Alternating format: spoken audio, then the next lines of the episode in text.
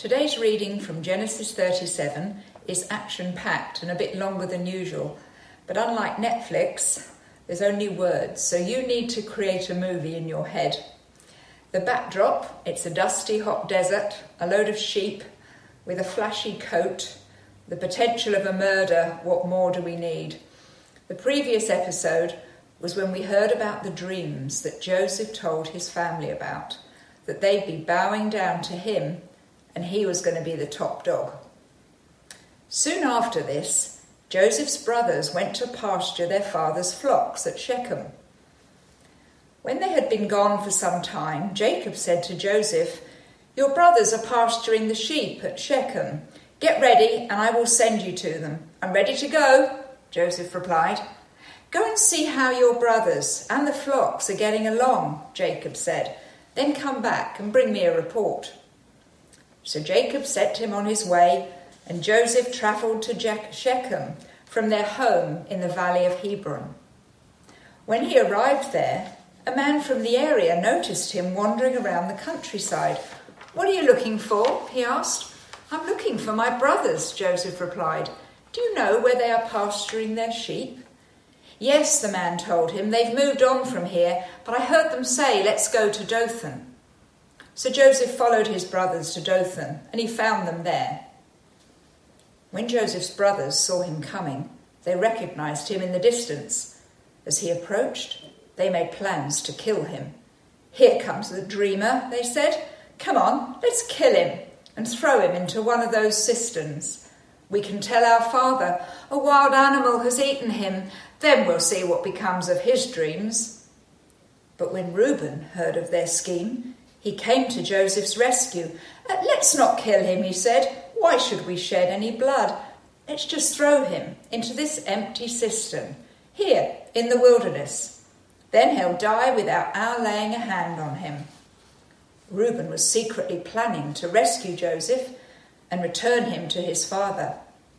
So when Joseph arrived, his brothers ripped off the beautiful robe he was wearing, then they grabbed him and threw him into the cistern. Now the cistern was empty, there was no water in it.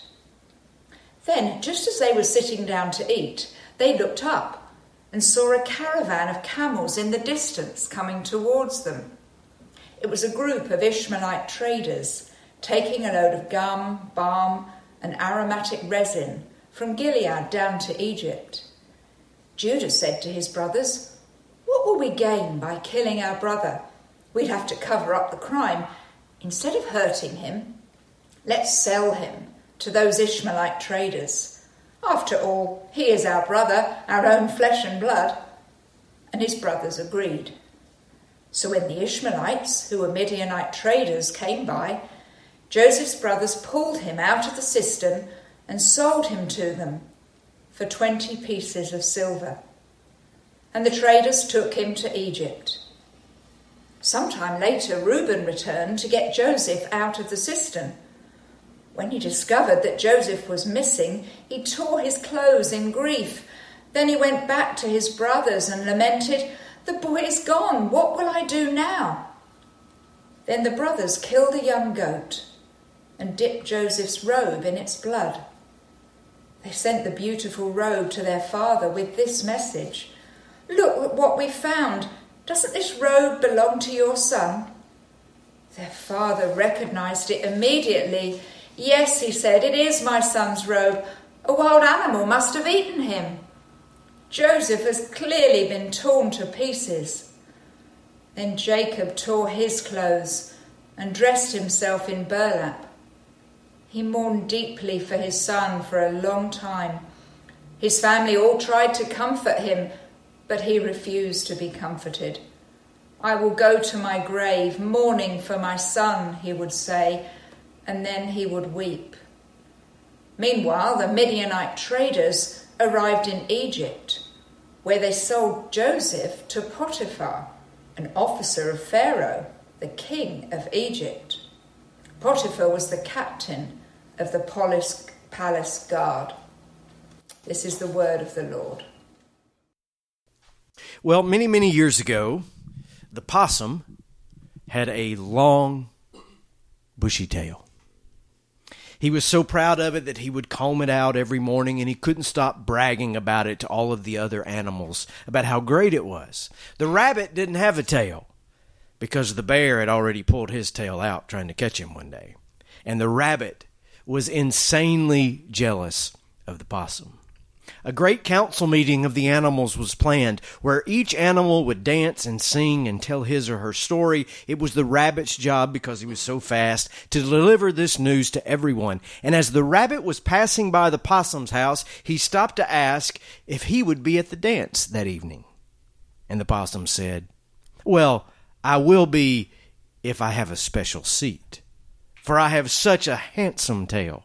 I ought to sit where everybody can see me. And the rabbit said, Of course, of course. I will arrange a special place for you. And I might also, if you would allow, get someone to prepare your tail for the dance. It would be so splendid. And the possum said, Oh, that's a wonderful idea. So the rabbit hurried away and he found the cricket. And everyone knew that the cricket was the barber because everyone could hear him sharpening his cutting knives and his combs every night at dark. And the rabbit told the cricket, You go to the possum's house and you do exactly as I say. The cricket arrived, promised old Possum that he would have him perfectly prepared for the council meeting and the dance that evening. Possum was so pleased. He lay down and fell fast asleep while the cricket went to work washing and combing. But then, taking his knives, he cut all the possum's hair right off to the roots, off of his tail, and left the tail just as naked as a newborn baby. Then he wrapped up the possum's tail, what was left of it, in a tobacco leaf with clear instructions. This will make you more beautiful than ever. Do not remove this tobacco leaf until you are prepared to dance.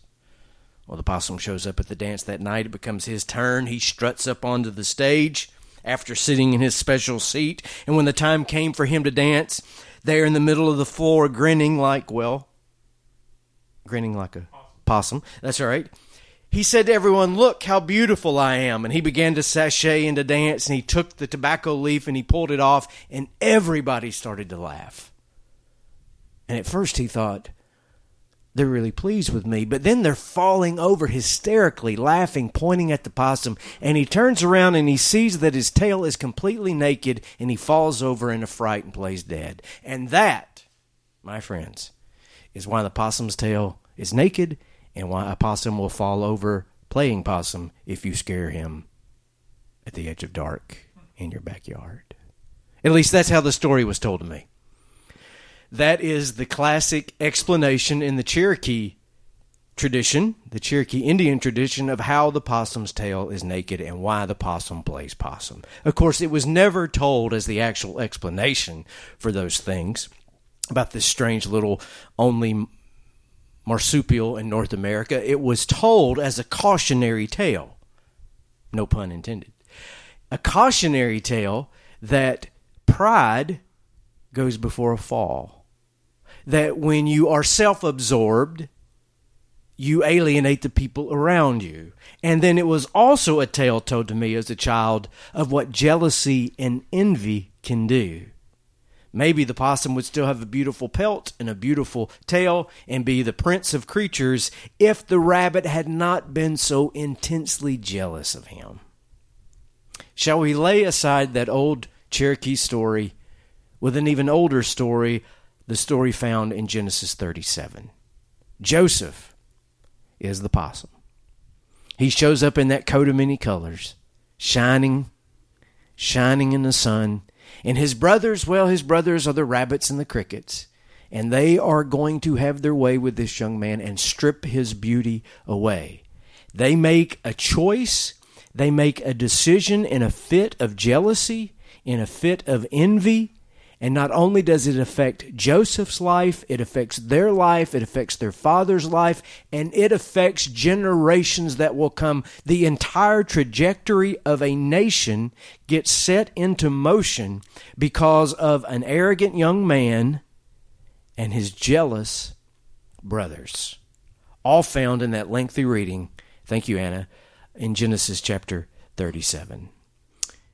The brothers in Genesis 37 go to graze their animals a great distance from home. And they're a great distance from home, and maybe their father begins to think that they're up to no good. And so Jacob says to that beloved son of his Joseph, Go report. Last time they were I saw them, they were sent to Shechem. Go to Shechem when you get there, report, find out what they are doing, and come back to me. Joseph gets to Shechem. His brothers aren't there. He asks around for a few minutes, and a man says, Oh, I heard them talking. They've gone over to Dothan. Bobby Rains, can anything good come out of Dothan? No. Uh, Dothan is the name of, a, of an ancient town, but it is also the name of that town in Alabama, just north of us here on the coast. And there might be some good that can come out of Dothan, Alabama, but there wasn't much good that came out of Dothan there in Palestine. Joseph gets to Dothan and he finds his brothers there and he finds a trap. They see him coming, that jacket burning out their retinas, and they see their chance now that he is outside their father's protection. Here comes that dreamer, they said. Let's kill him. We can tell our father that a wild animal has eaten him. Then we'll see what becomes of his dreams. We read it casually. It should not be read that way. This is fratricide. This is the killing of your brother. But Reuben speaks up. Let's not kill him. Let's let's uh, let's just throw him in a pit in a cistern and leave him to die we won't we won't kill him directly. We'll just abandon him so that he starves to death or dies of, of, of dehydration. They all go for this. Though Reuben, if you heard Anna when she read, Reuben has no intention of harming Joseph at all. His plan is to rescue Joseph from his other brother's hands, throw him into this pit, and when the time is right, he will spring Joseph from that cistern and set him free like a bird and send him back to his father. Reuben is the oldest. And at least here, he is behaving as the one with the most maturity. Surely, he's jealous of his little brother, but he doesn't want to kill him.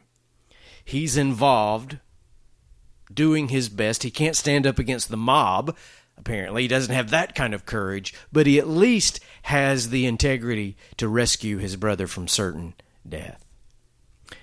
I have never been thrown into a pit and I wonder how Joseph felt about it. But I do have, uh, and my wife is probably downstairs chuckling at this right now because she loves the story. I do have a little bit of experience about what it's like to be betrayed by your family and held over a pit. Uh, when I was a youngster and all the way up into my teenage years, my fa- my excuse me, my uncle had a chicken farm, and I don't mean like free range chickens out here in the yard industrial poultry farm. Three massive chicken houses, the length of several football fields. Three of those filled with chickens going eventually to the uh, Chick Fil A, yeah, to uh, to the commercial, uh, whether it be grocery stores and restaurants and things like that. Massive operation. Now, I, my most formative summers were there on that farm with my uncle, my aunt, my grandmother, and all my cousins. I, I'm I'm one of 19 first cousins, so that my grand grandmother had, and so we had this chicken pit. Now this is before the days of environmental controls. This is this could not be done today. But back in the day, what you did is you dug a giant hole, deep hole, uh, with a bulldozer, and then you built an artificial top on top of it with wooden boards. And then you built a hatch through those wooden boards that you could cap.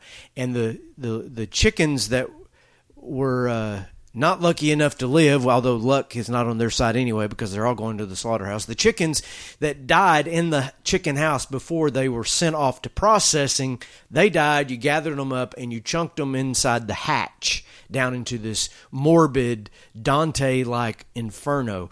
Think about all the years, and this is really disgusting, but all the years of rotting away flesh down in that hole. And it was inevitable in the Georgia heat and the Georgia rain and the Georgia winters and summers that those boards would begin to rot on top. And there were places you didn't want to step because you might fall through and the hatch would eventually open up and be much wider than it had been originally. You could glimpse down into there and be terrified by what you saw. And my older cousins would dangle me over the chicken pit by my ankles.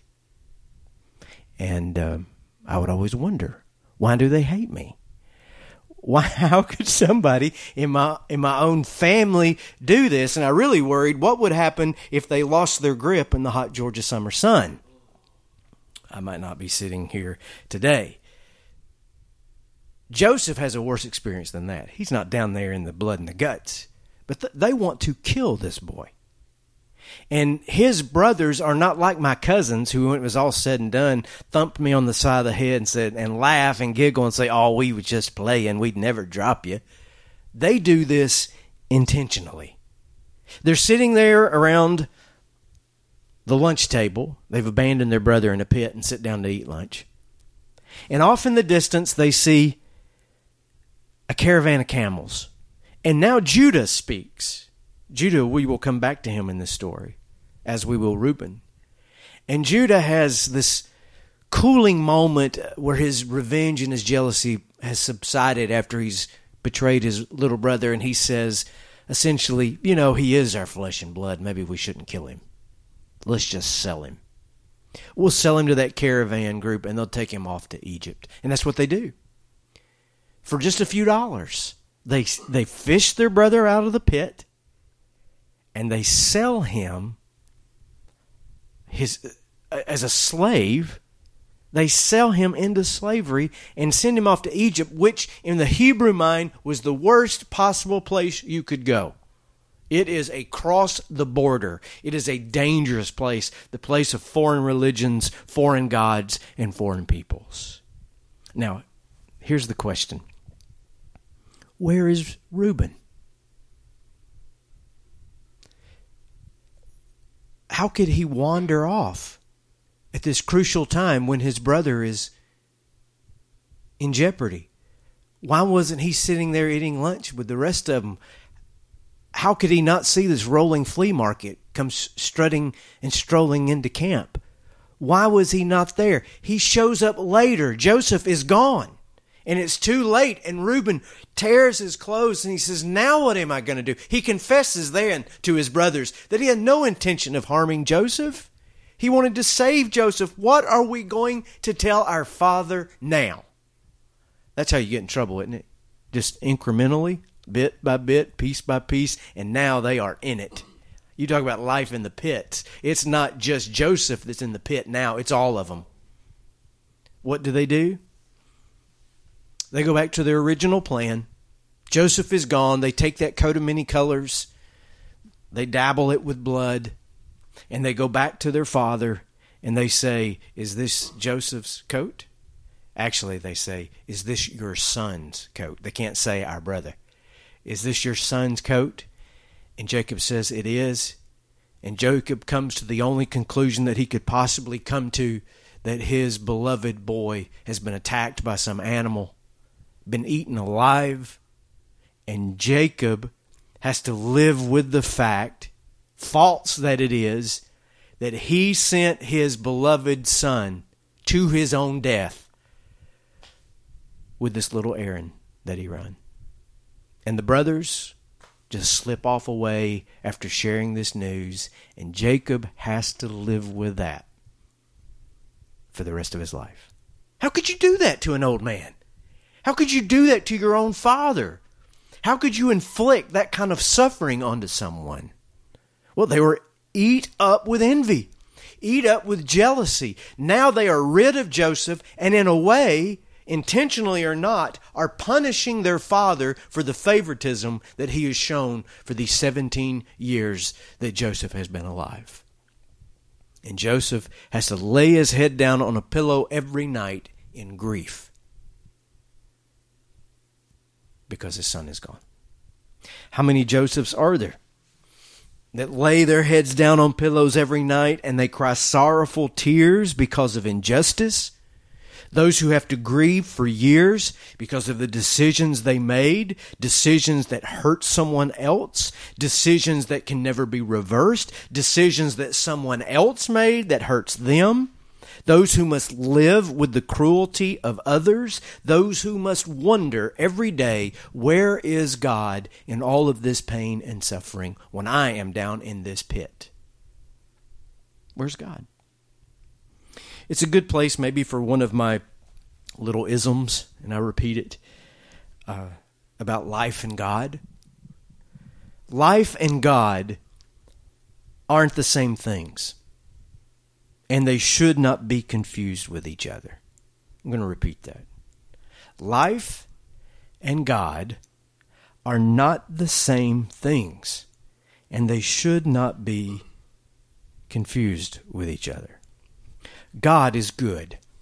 Life can be, but sometimes life isn't. God is just. Life can be, but sometimes it isn't. God is light. Life can be, but sometimes it isn't. God is love. Life can be, but you know, sometimes it isn't.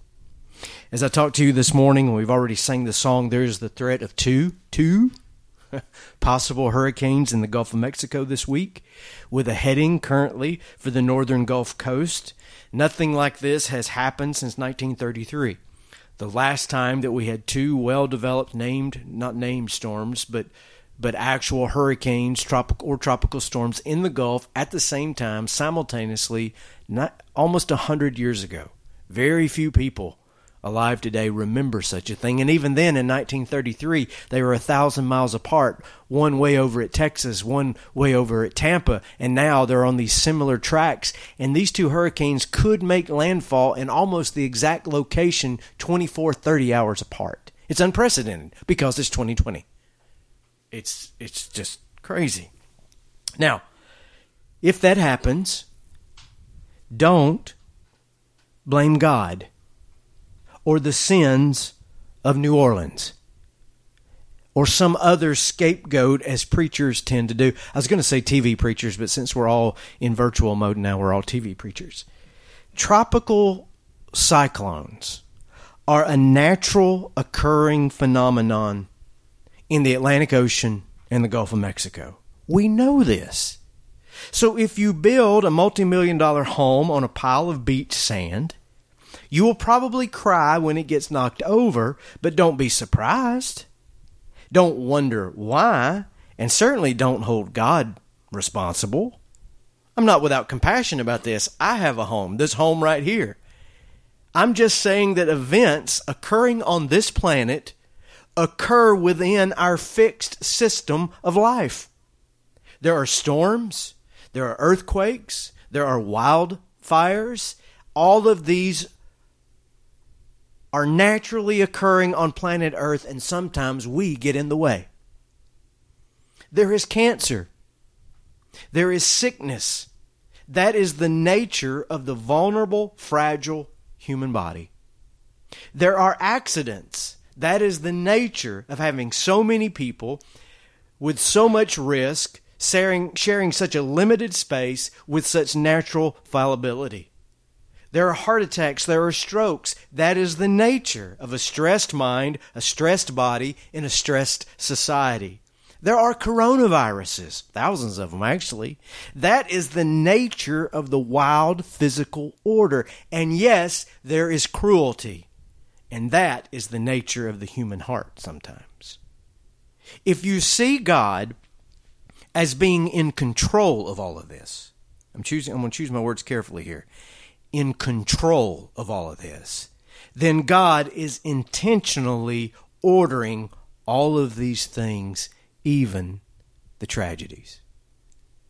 God is killing that person with cancer, but sparing that person who has cancer. God is causing the hurricane to land here, but not there. God is making this car crash happen, but not that one. God is smashing that farmhouse with a tornado, but not that one. God is allowing this person to live in country A and live a life of freedom, while God allows this person in country B to live under tyranny. If this is God's control, then God is capricious. God is playing games. God is cruel. God is immoral. God is the source of all injustice and evil. I don't believe in such a God because I don't believe in a God that is less, less ethical than who God created. we wouldn't behave in such a way. We wouldn't do that because only a sociopath would be so sadistic and so capricious. God's control has to be something else. Control, by the way, is not a word used in the Bible to describe God's actions. As I've heard it said before, God might be in charge. That's not always not necessarily control. And if you don't believe that, ask any parent who's in charge of your home. And they'll tell you, I'm in charge. Who is in control of your home? Well, it just depends. There has to be something different. God's plan, God's involvement in human life must be less about command and control and more about solidarity and incarnation and joining in our sufferings and in our weaknesses, working things out over the long haul, instead of causing all of these events to take place according to some infallible, unchangeable blueprint in heaven. So it may help us to understand like this that it was not God who sold Joseph into Egypt, it was his brothers. But God went with Joseph into Egypt. It was not God who caused Jacob's heart to break when he was lied to by his sons, but it was God who wept with Jacob at the hearing of that news, and it was God who cried with Jacob every night thereafter. It is not God who causes our tragedies or our injustices, but it is God who goes with us every step of the way, providing strength and grace that we need. That's certainly the teaching of the New Testament. God is with us. Emmanuel, that is the name the angels gave to Jesus, not the name God is in control of us. Not God won't let anything bad happen to us. Not God will always protect us. But God is with us even to the very end of the age, Jesus would say. So every time you suffer, I believe that God suffers with you. I believe that every time you bow and fall to your knees in agony of some sort, and you cry out against heaven that Jesus of Nazareth is there with you. I believe that when you feel like you are on a cross of suffering, that if you will turn your head and look, that there's a Galilean rabbi named Jesus who is on the cross there beside you. I believe that God enters into our sufferings in a way that goes beyond control because really, we don't need control. We need God's presence and God's love. That is what God offers presence and love, not necessarily command and control. I have quoted William Sloane Coffin in the past. He was the longtime pastor of the Riverside Church in New York City before his death. He was preceded in death by his son Alex, who was killed when his car crashed into Boston Harbor in 1983.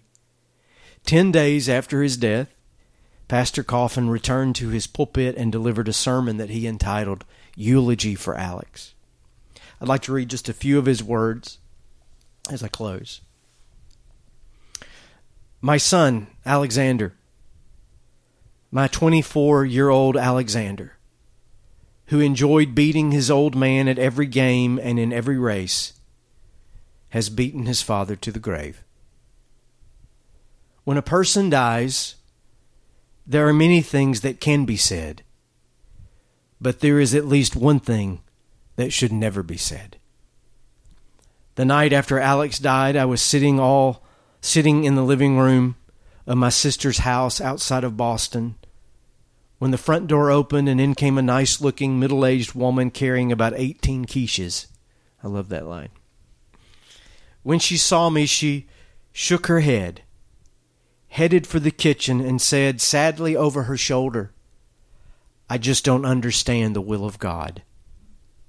Instantly, I was up and in hot pursuit, swarming all over her. I'll say you don't, lady, I said. For some reason, nothing so infuriates me as the incapacity of seemingly intelligent people to get it through their heads that God doesn't go around this world with his fingers on triggers. his fists around knives, his hands on steering, steering wheels. God is dead set against all unnatural death.